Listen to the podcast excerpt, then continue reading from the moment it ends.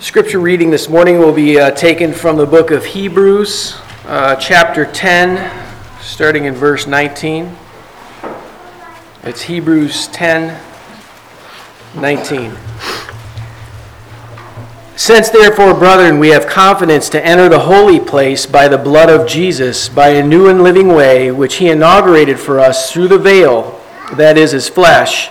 And since we have a great priest over the house of God, let us draw near with a sincere heart, in full assurance of faith, having our hearts sprinkled clean from an evil conscience and our bodies washed with pure water. Let us hold fast the confession of our hope without wavering, for he who promised is faithful. And let us consider how to stimulate one another to love and good deeds, not forsaking our own assembling together, as it is the habit of some, but encouraging one another, and all the more as you see the day drawing near. Good morning, church. All right, we're in part number five. We're, ha- we're over the halfway mark of our Sunday morning sermon series entitled One Another. And what we're trying to do is learn from Scripture the principles that God has laid out for us. That if we practice these principles, we will build amongst ourselves in this group a divine like fellowship, a connection, a relationship um, one that is distinctly different than any other type of community that you see in the world. The kind of relationship that the church can have and the church can experience is different than anything else that we could have in this entire world.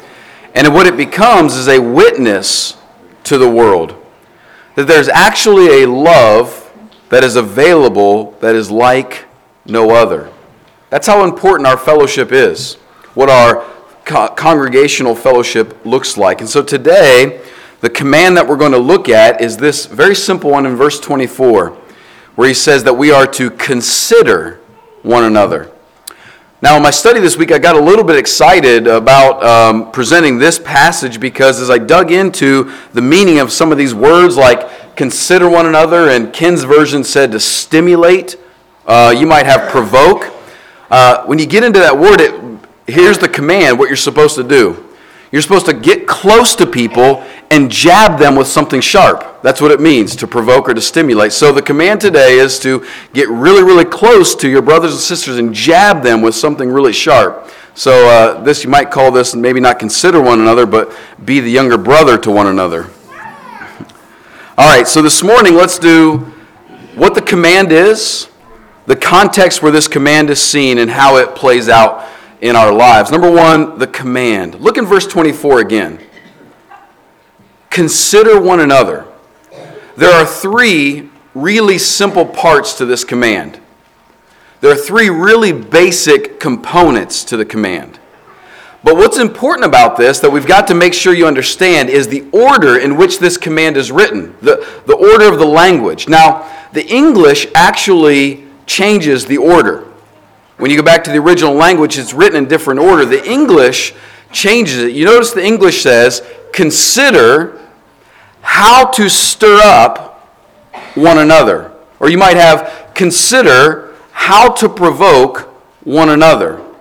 Now, that order is a little bit twisted. Actually, the order should be consider one another, how you stir them up. I'll, I'll explain why that matters in just a moment. Let's start with consider. What does it mean to consider? The first thing is the action. The idea that we, the, the, the, general idea is this when we consider one another is that we would think about, that we would have on our minds how we can encourage each other to be people who live in love and good works. So that the idea of the Christian fellowship is that we come into this place and we think about, we pray about, we talk about what's on our mind is how I can, as a brother in this place, help you, as one of my siblings in Christ, be a person that loves and does good work. Seems to make sense, right? Loving and good works is, uh, is the ethos of Christianity. And so we got to think about how to help each other. And considering just means this that you put all of your attention, all of your thought, all of your mental energy is focused solely on one another. Now, this action is really simple, right? The command is pretty basic. I want you to have your attention, your focus, your mind on something, on one another. This action is really simple, but it's going to have a major effect. Now, let's look at the second part. What are you actually supposed to put all of your attention, all of your mind's energy on in this fellowship? What are you supposed to actually consider? And that's where the order gets really important. It really should read this way Consider one another, how to help them love and good works. That's really how it should read. Some of your versions probably say, consider how to stir one another up. Is that what most of yours says in the English translation? Consider how to stir one another up. Now, here's why this subtle difference matters. He's not actually asking us to give all of our mind's energy and attention to the phrase, how to stir. What he's actually asking you to put all of your mind's energy on is not the method of how to stir, but the object, the people. Consider one another. Think about one another. This phrase is not what I want you to do is think about the most effective strategies on how to motivate abstract people. That's not what he's talking about. He's not asking us to go home and to think about, you know, what are the most effective methods in 2017 for motivating people in general? You see what I'm getting at? What the Hebrew writer is saying is not, I want you to meditate, focus, and be completely centered on methods of motivation. What I want you to be thinking about is actually each other. Give me a head nod, you understand the difference. It's a little subtle, but T- give me feedback. Do you understand the difference? He's asking us not to be obsessed over methods of how to poke people and prod people, like this works and this doesn't. He's asking us to think about, to focus our attention, to bring our minds to dwell upon each other, actually, the people. He wants us to consider people. That means he wants you to know people. He wants you to understand people. He wants you to empathize with people. And He actually wants you to pray for specific people in your fellowship. Everybody with me? What he wants us to do is know the people in our fellowship so well that we understand when they act a certain way. That when we see them, we pray for them. That we are so intimately involved in their lives that we're aware of opportunities they have to show love and to do good works so that we're there to help them do those love and good works. And honestly, church, this is incredibly hard. You know, last week uh, we talked about forgiving one another. And I was just convinced that, you know what, I think forgiving one another might be one of the hardest. As I studied this week, I actually was more convinced that this simple command to consider one another might actually be harder than forgiving one another.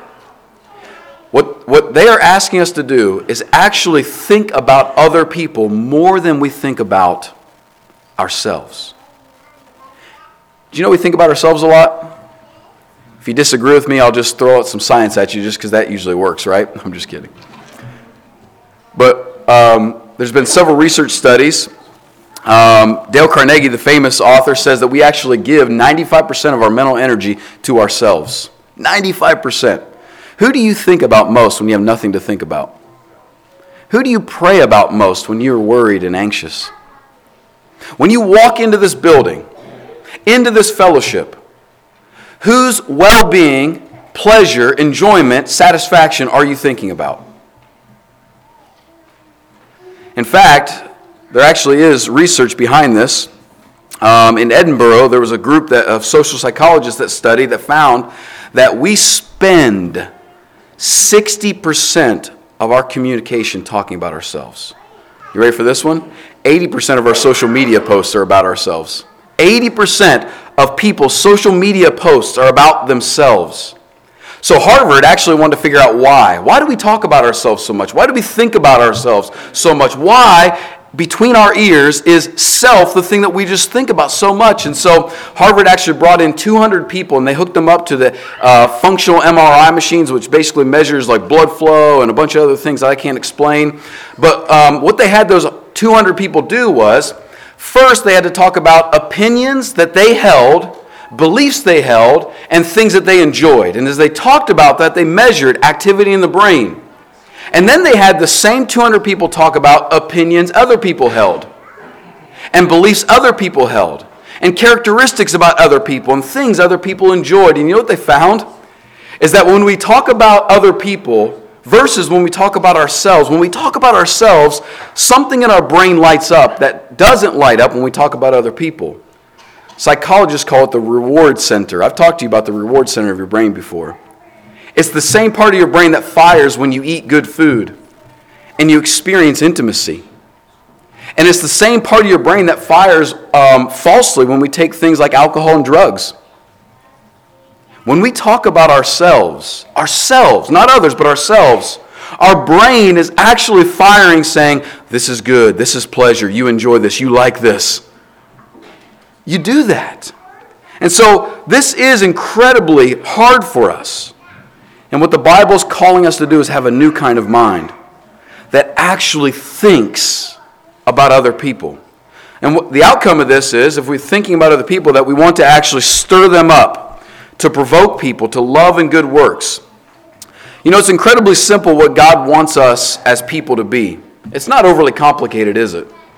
Um, we can make it pretty complicated. We can get into a lot of the nitty gritty of the details of what things should look like. But at the end of the day, the kind of people God wants us to be are people that, out of a natural flow, love God and others and serve with good works. It's nothing more than that. And in this fellowship, we know that God wants us, all of us, all 300 or so that are sitting here today, to be people that love and do good works. We're going to have to help each other do that. And if we're going to do that, we've got to come into this fellowship saying, I'm going to think about other people. I'm going to get close to other people. And I'm going to know them well enough and pray for them long enough that when I'm around them, I have the confidence to tell them the truth and help them become a person that loves and good works. And one of the implications of this is this that it actually takes other people in your life to be someone who loves and serves with good works. You see, this text flies in the face of modern Christianity today, of modern thinking. The Western individualized thinking today says that I can be a good, faithful, sound, believing Christian all by myself without anybody else in my life. This text flies in the face of that and says that we actually need each other to become the kind of people that love and do good works. And so, if others need you to do that for them, that means that you need others to do it for you. You've got to be in relationships where this can happen. So, how do we do this? Verse 25 is going to tell us the context. So that's number one, the command. I hope you make sense of that. Number two, the context. Where does this happen? This stirring one another up to loving good works, where we consider one another, happens as we, as the Bible says, meet together. Now, if you've hung around church long enough in our fellowship, you've probably heard this verse used as the great way of explaining why you should not skip our assemblies together. Very great use of this text. Don't forsake the assembling of yourselves together as the habit of some. Most of you heard this, right? That, that you've been around and it means don't skip, right? And it certainly does mean that. But it means so much more. The assembling together of Christians for the Hebrew writer was most certainly the public worship service on the Lord's Day. Most certainly it was that. But it was actually the gathering together of Sunday and other moments in the week as they spent their lives together. You can see the importance of this emphasized by both a negative and a positive command in verse 25. Let's start with the negative. He says, Do not neglect or forsake the assembling of yourselves together. That's the negative part of this. If we're going to consider one another, we actually can't neglect or forsake the assembly. That means don't turn your back on people and leave them when they're in need. This would be the same exact word that they would use in a military context if people were at battle and you were part of the army and you turned your back and you ran away and left fellow soldiers in the field. Now, those of you that have served in our military um, would know the, the, the great travesty of that, right? It's just unbelievable to think about that idea that you would turn your back and leave comrades in danger. And he uses the same word when it comes to considering one another as we gather together. Don't forsake each other.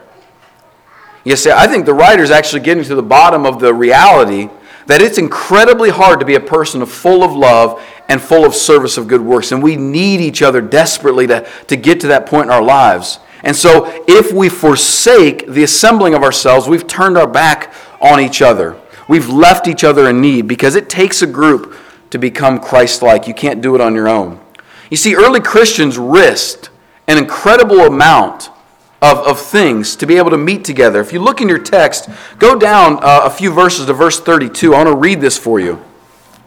Because the writer is going to give you some more detail about what these early Christians were willing to risk so that they could make sure they met together. Now, you know that the early Christians were beginning to suffer.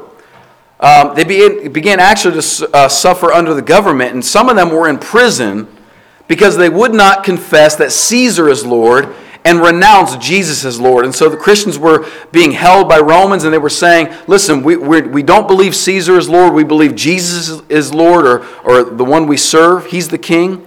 And they would be thrown into prison because of that. And down in verse 32 it says this Recall the former days when, after you were enlightened, became a Christian, you endured a hard struggle with sufferings, sometimes being publicly exposed to reproach and affliction, and sometimes being partners with those so treated. So sometimes, Christians, you were the one being mistreated. But even if you weren't the one being mistreated, he says sometimes you were a partner of the one being mistreated. Now, how? Verse 34 For you had compassion on those in prison, and you joyfully accepted the plundering of your property, since you knew that you yourselves had a better possession and an abiding one. You see, what was happening in the first century because they valued so much.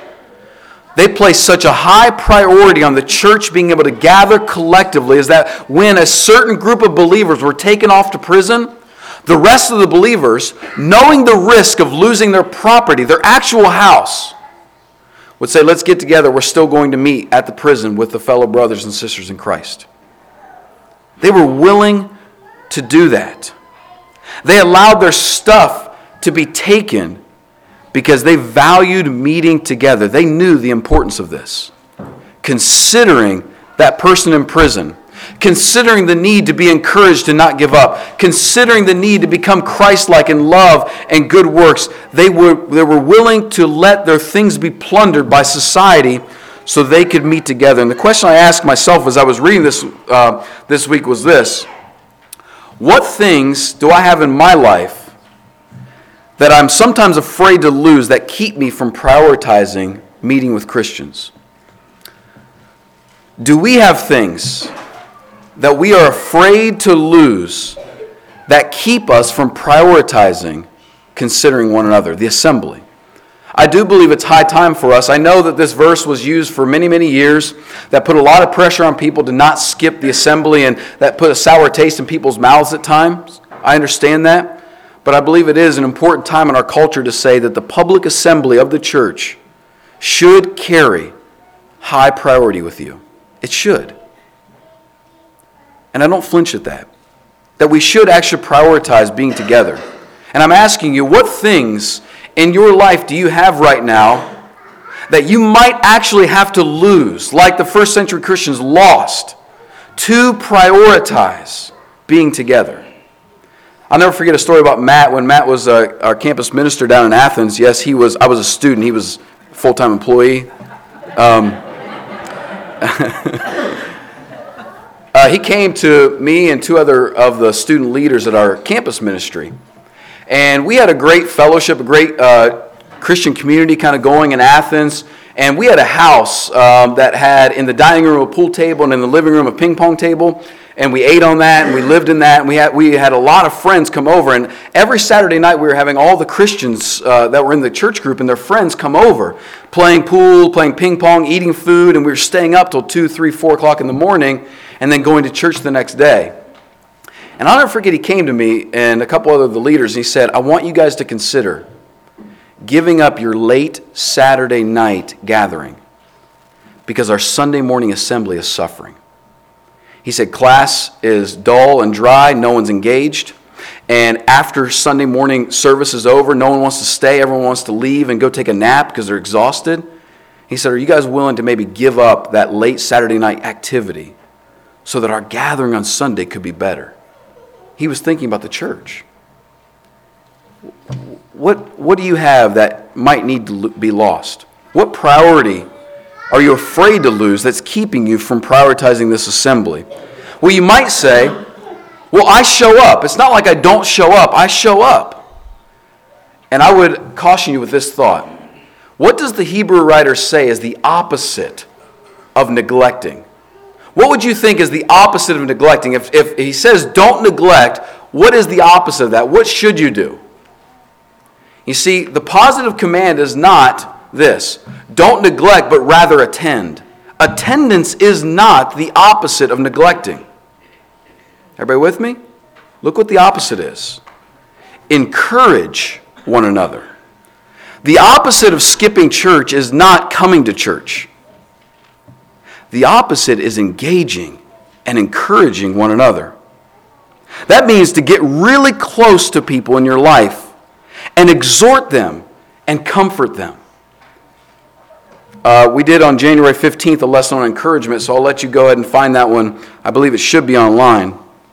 But this means that we need to be involved with people well enough in our life to exhort them to be people who love and serve. That means we are with them in their difficulties.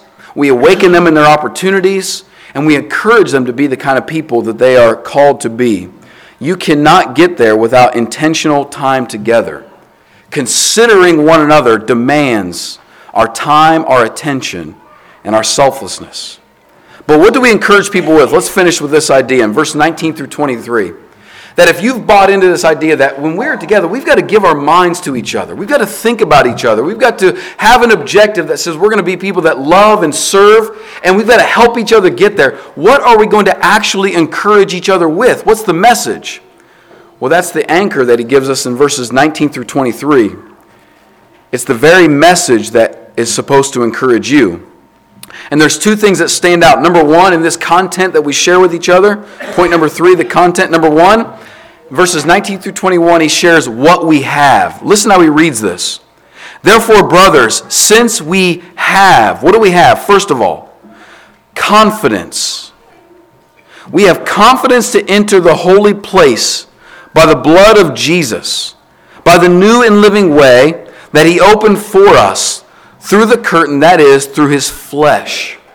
The first thing that we have is confidence to come close to God, to enter into the presence of God. Because of the blood of Jesus Christ. So when we get together and we're encouraging each other, what we have to remind each other of is this stable confidence that we're supposed to have that we can enter into the presence of God because of the blood of Jesus. That we have no fear of that. The second thing we have in verse 21 is this and since we have a great priest, we have a companion who is over the house of God. We have both confidence to come close to God and companionship to walk into that throne. We have a high priest, Jesus Christ. What, the, what he's saying is we've got to remind each other of what we have in Jesus Christ. Incredible confidence and companionship on our journey to know God. We need to be pointing each other to that. And secondly, not only what we have, but what we do. In verse 22, he says that we're supposed to draw near. Verse 23, he says that we're supposed to hold fast the confession of our hope. In verse 24, he says that we're supposed to consider others. And so we've got to help each other draw near to God. We've got to remind each other to hold fast to our confidence of our hope. And what we do is we actually consider each other. You see, what's interesting about this is, is in our considering one another, one of the ways that you actually help encourage each other is to remind that person you're encouraging to be someone considering another. Do you see, this is actually the cycle of life giving, selfless love that our community of Christians is supposed to be known for. That as I walk into this assembly ready to consider someone else and not myself, one of the ways that I help you is to remind you that you're supposed to be considering someone else. Do you see how this life cycle of love begins to flow? We've got to do that. But the question is who's going to kickstart that in our fellowship? Who's going to do this? Who's going to be willing to go first to walk into this say, place and say, I am forgetting myself, dying to myself, and I'm willing to think about somebody else? I'm willing to start considering others and not myself. The truth is, it actually won't start with us.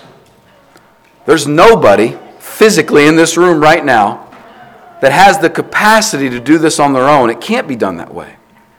The reality is because we can't actually generate or create love. We can only share the kind of love that we receive. You see, love is like energy. It's not created or destroyed. It must be received and then transferred. You actually don't create love. You just receive love and then transfer love. As Paul would say in 2 Corinthians chapter 5, that we have concluded that Jesus Christ, because he died for us, all have died, and therefore we should not live for ourselves anymore, but for him. You see, this selfless love that God is asking for us to do in considering one another starts with God and Jesus Christ.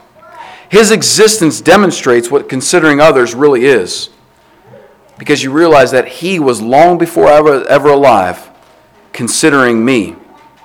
You ever wonder why it's so hard for you to consider another person instead of yourself? If we're honest, it's really difficult to do this. But have you ever wondered why it's so hard? Well, the reason is because we have yet to accept that Jesus Christ has long before us considered us. As long as you believe that no one loves you, no one cares for you, no one thinks about you like you do, you will be the only person that you think about. If you think that you love yourself and think about yourself and care for yourself the best, then you'll think about yourself only. But when you realize and see in the gospel of Jesus Christ that there is a perfect one who loves you, knows you, thinks about you, and cares for you, better than you can even care for yourself, you then have the ability to trust Him, and now you're free to consider other people. That's the great blessing of being in Jesus Christ. Quickly, how do you obey? Number one, ask yourself this Who in your life can you begin to consider how to stir up to love and good works. Who is in your life right now? You can't do this for 300, but you can do this for two or three. Jesus had an inner circle of a couple. Who in your life can you do this for? Number two, commit to one focused prayer per day about someone in your life. Dedicate an entire prayer to someone else and not you. Try that. See what happens. Think about the people that sit around you. Pray for them. Number three, Make your investment into the people or the family that you've chosen to invest in. We've challenged you this year to invest in one new relationship, one person or one family, one that doesn't yet exist in your life. Make an investment into that person, to that family this week. See what happens to your life when you begin to bless other people. And if you need blessed by the blood of Jesus Christ, by the gospel message, let's start there because you won't have the resources to love and care for other people until you have the resource of the gospel of Jesus Christ. Let's stand and sing.